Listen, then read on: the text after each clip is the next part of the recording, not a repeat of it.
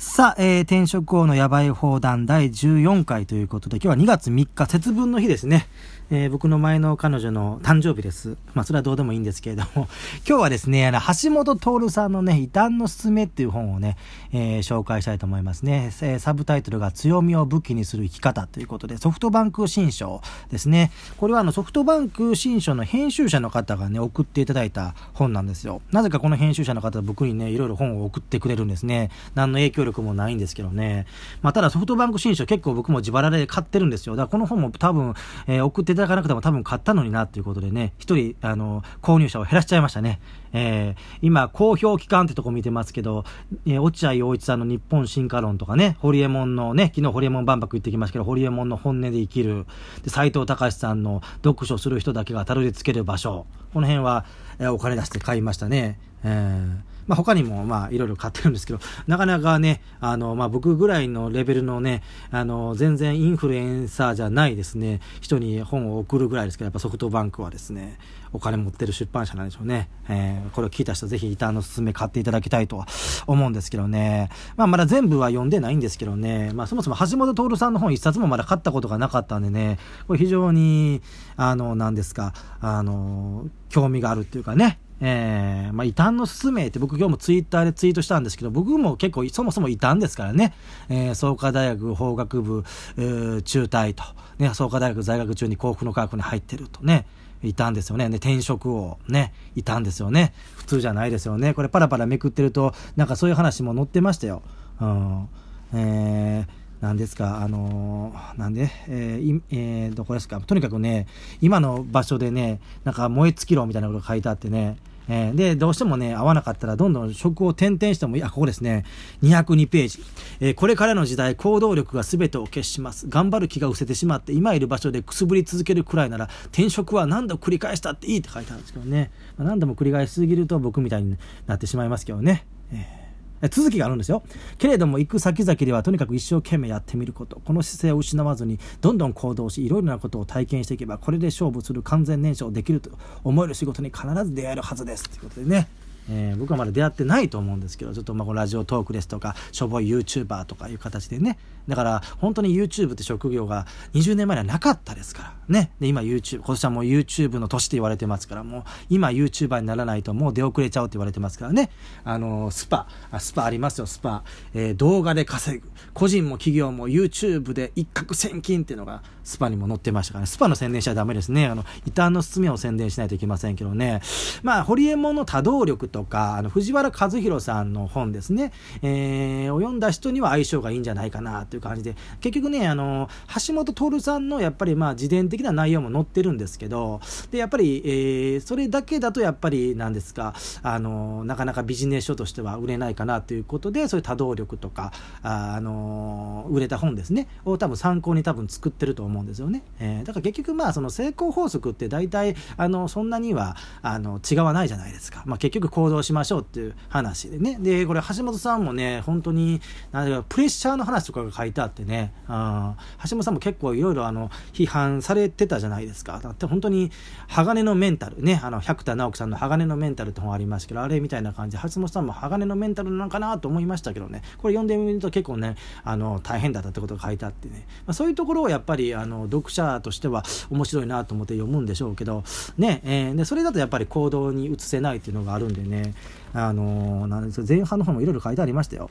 えー、例えばここでもね、努力を一番の目的にしてはいけないとかね、うん、努力そのものが自己目的化してしまうと、売りを明確に打ち出し、自分の商品価値を高めるという本来の目的から外れていってしまうということですね。だから結局、あのー自分の商品価値を高めて僕は生きてきたみたいなことが書いてあってですね、えー、だから僕が単なる、あの弁護士、えー、だけだったら、あの今みたいにはなってないって言ってね。でなんかある時なんかきっかけがあってラジオに出てそこでなんか、えー、面白い話をしてそこからチャンスをどんどん掴んでいったんだっていう形でまあまあまあ、ね、運が良かったっていう人もいるとは思いますけれどもなんかそのその辺はまあ橋本さん的には結構ねあのいろいろあの準備もしていたみたいな感じでね本当にあの弁護士時代もなんかまだ無名の弁護士時代もですねね橋本さんにも無名の時代があったわけですよ。とにかくスピードを売りにしてたっつって書いてありましたね、えー、スピードを売りにしてたって。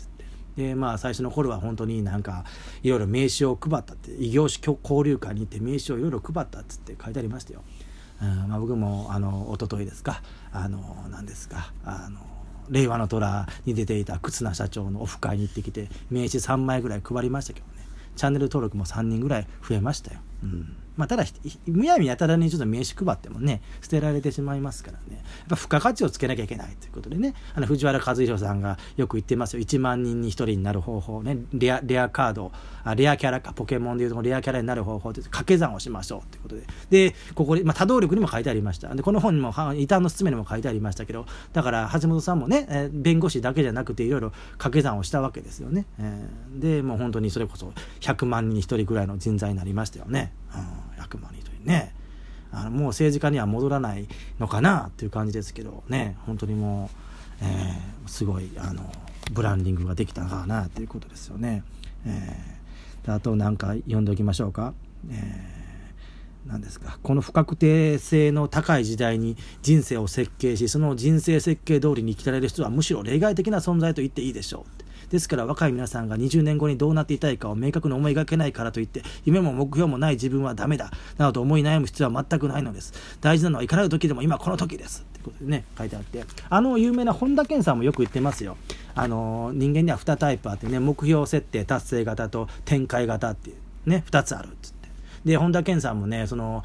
あの人も本読むの好きですから若い頃はもうたくさん本読むんだけれどもなかなかその成功者が言うようにねあの目標を紙に書いて計画通りにやるのが僕は苦手なタイプだったのでちょっとあの自己嫌悪に陥っていたんですけどある時別のメンターに出会ってそんなのは僕は紙目標なんか紙に書いたことがないっつって人生は成り行きだみたいな話を聞いて展開型っていうのがあるっていうことに気づいたそうなんです。本田健さんは展開型らしいんです。僕僕も展開型です。橋本徹さんも多分展開型ですよね。でも最終的に本田健さんは、あの、その、目標設定達成型と展開型のハイブリッドがいいっていう結論に到達したそうなんですけどね。えーね、そう一切成り行きっていう本が売れてますよ。なキキキリンさんのね。まあでも一切成り行きであれでうまくいったからよかったですけど一切成り行きでね最後ホームレスになってしまったらねダメですからね。それはある程度やっぱりあの目標も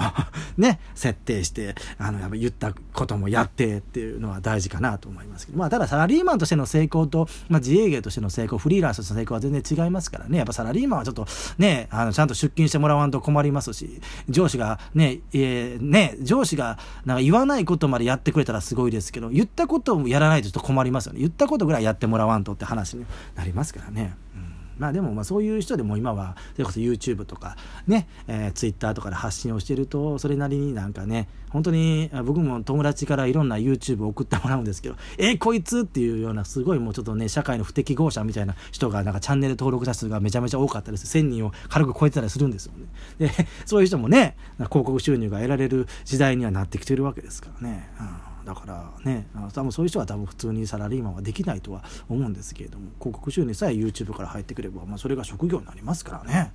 だからどっかの学校でなんかゲームは1日1時間ぐらいにしろみたいななんか拘束ができたみたいなニュースも読んだことありますけどね。もう今だから本当にゲームがね、あのー、突き詰めたらそのプロのゲーマーみたいなのあるじゃないですかね。なんか e スポーツとかもありますしね。e スポーツの部活もできたりしてますしね。でなんかその YouTube 学科みたいなのができてる専門学校があったりとかね。まあでもやっぱり本当に今 YouTube ですよね。だから YouTube なんて学校の先生教えれませんからね。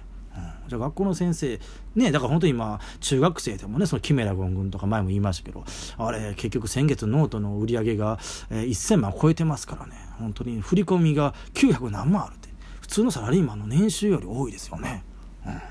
すごい中学生が現れましたね。だから、ね、まあ、あとゆ、ゆたぼん君ってもね、この前、その、ホリエモン万博で、果たし合いに出て、なんか、箕輪さん、売れっ子編集者の箕輪さんと、なんか、口喧嘩したらしいね。僕見てないからあれですけど、えー、ゆたぼんが買ったっつって、なんか、えー、ホリエモン万博の公式ツイッターの人が、リップくれましたけどね。うんまあ、ちょっと話が飛んじゃってますけど、まあ、いかんせん、ちょっとまだ異端の爪読んでないんですよ。ただ、だけどちょっと、あの、これちょっとね、まあ、今日紹介させてもらいましたけど、これちょっと気に入った本というか、ちょっとバイブルにしたいなと思いますね。まあ、ちゃんと読んで、まあ、アメブロとかに書いてですね、でまたこの、えー、ラジオトークの方でもまた紹介できればなと思いますけどね。まだ発売してないんじゃないですかね、えー、発売日前にえー、ソフトバンク新社のあの編集者の方から送っていただいたということでね、僕のアンチなんかはお前のとこにそんな本が届くわけないだろう。って思ってるかもしれませんけど本当に届いたのは間違いないのでね。これが1冊目じゃないんですよ、えー、前もなんか、えー、何でしたっけ本田光一さんの本とかも送ってもらいましたしね。他にもなんか何冊か送ってくれてるんですよね、うん。ね、ありがたいことで、まあ、他の出版社の方も 送っていただければちゃんと読んで紹介をさせていただきますけどね。何で紹介するのが一番いいんですかね。アメブロがいいんですかね、うん、インスタグラムがいいんですかね、うん、第4章情報マニアになってはいけない。その他大勢から抜け出す思考力って書いてむやみに情報拡散してはいけない。